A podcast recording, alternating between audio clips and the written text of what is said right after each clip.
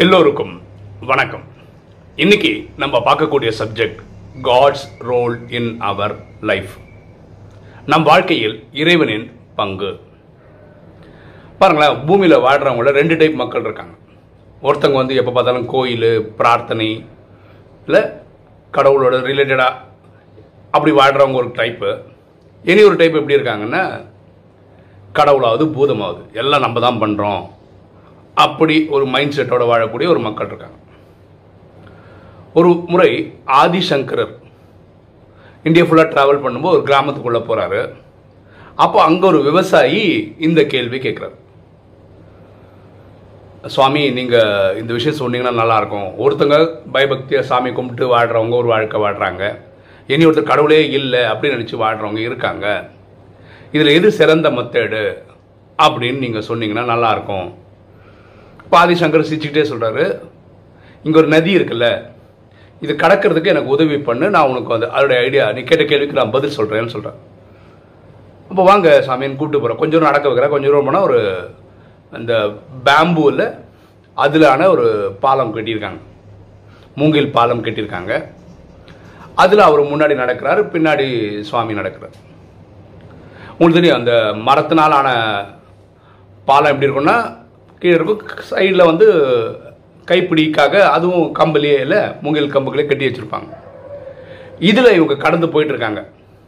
அப்படி போகும்போது சப்போர்ட்டுக்கு என்ன பண்ணாங்க? இந்த சைடு இந்த சைடு பிடிச்சிக்கிட்டு பிடிச்சிக்கிட்டு போகிறாங்க கடைசியாக அந்த கரையை தாண்டிடுறாங்க.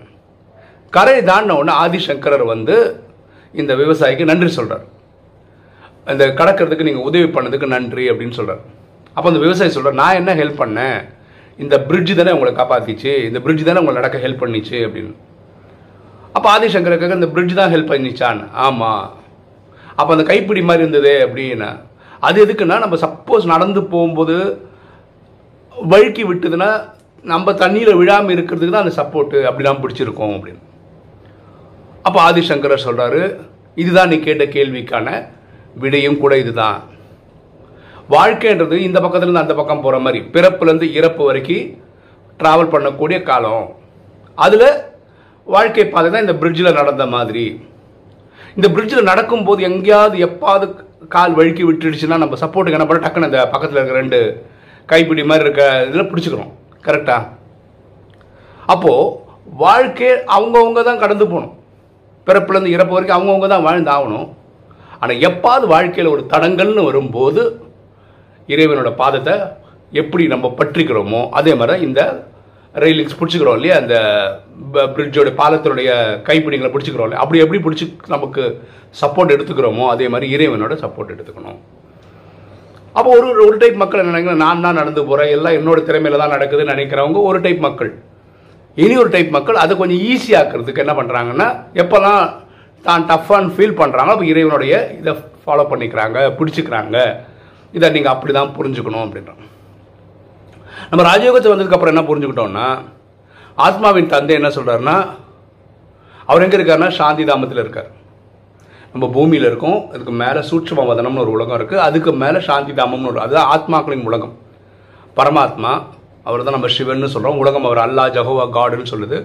அவர் ஒளி புள்ளியாக இருக்கார். அவர் என்ன சொன்னார் என்னோட முக்கியமான கடமை நான் என்னோட முக்கியமான வேலை என்னன்னா என் குழந்தைகள் உதவின்னு கேட்டால் ஓடி வர்றதுக்கு காத்துட்டு இருக்கேன் சொல்றார்.